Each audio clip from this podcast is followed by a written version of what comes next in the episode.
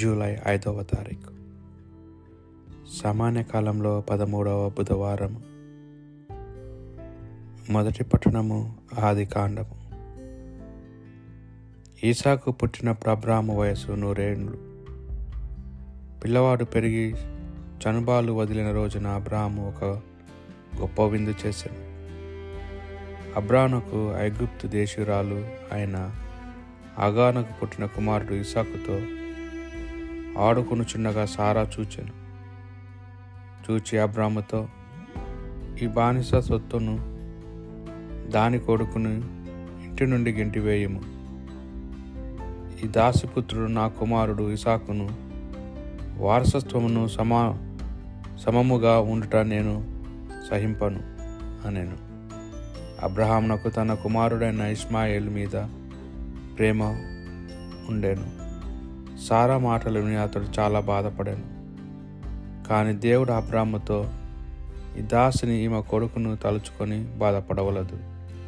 సారా చెప్పినట్లే చేయము. ఈసాకును పుట్టినవారే నీ సంతతి వారగుదురు. ఈ దాసిపుత్రుని సంగతిని కూడా ఒక జాతిగా చేయుదును.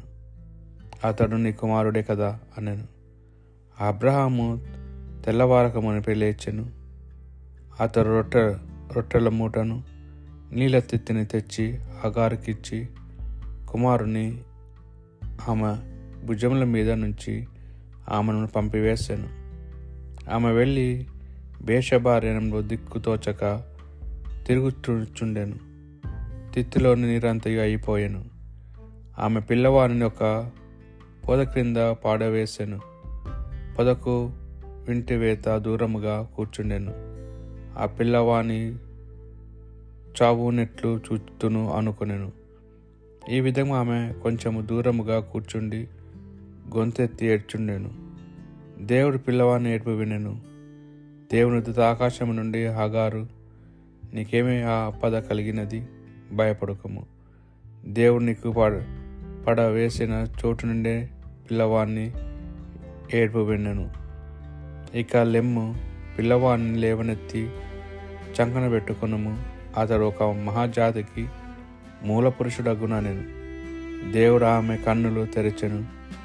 ఆమె నీటి ఊటను చూచెను. వెళ్ళి తిత్తి నీటిలో నింపెను. పిల్లవానికి నీరు పట్టెను.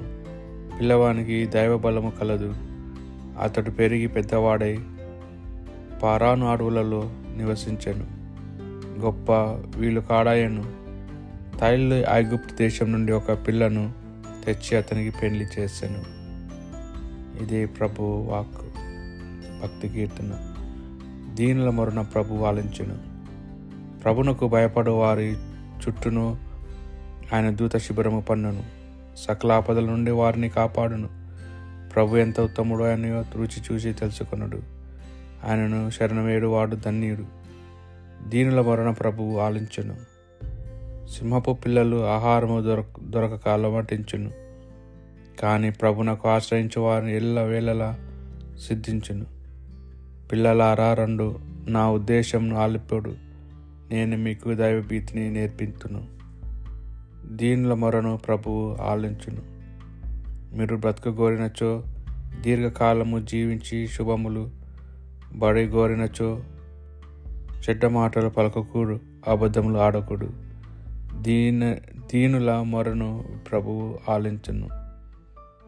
పునీత మత్తయ్య గారు రాసిన సువాత సువిశేషంలోని భాగం. ఆవలి తీరమందలి గదరేనియుల ప్రాంతమునకు యేసు చెరగా దేవములు పట్టిన వారిద్దరు సమాధులలో నుండి వెలులకు వచ్చిరి. వారి ఉగ్రారు స్వరూపులు.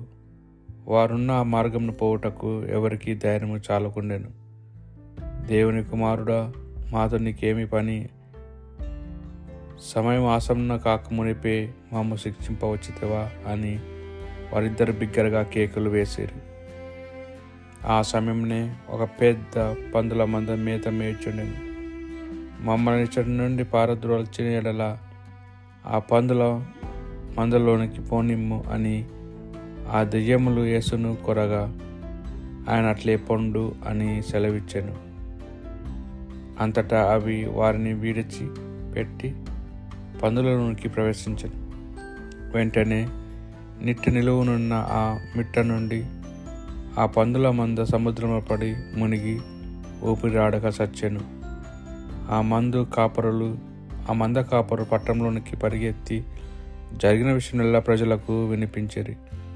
దెయ్యములు పట్టిన వారి విషయం కూడా తెలిపిరి. అంతటా ఆ పట్టణ వాసులెల్లరూ వచ్చి యేసును కలిసి తమ ప్రాంతంను విడిచిపోమని ఆయనను బ్రతిమాలరి. ఇది ప్రభు సువిశేషము.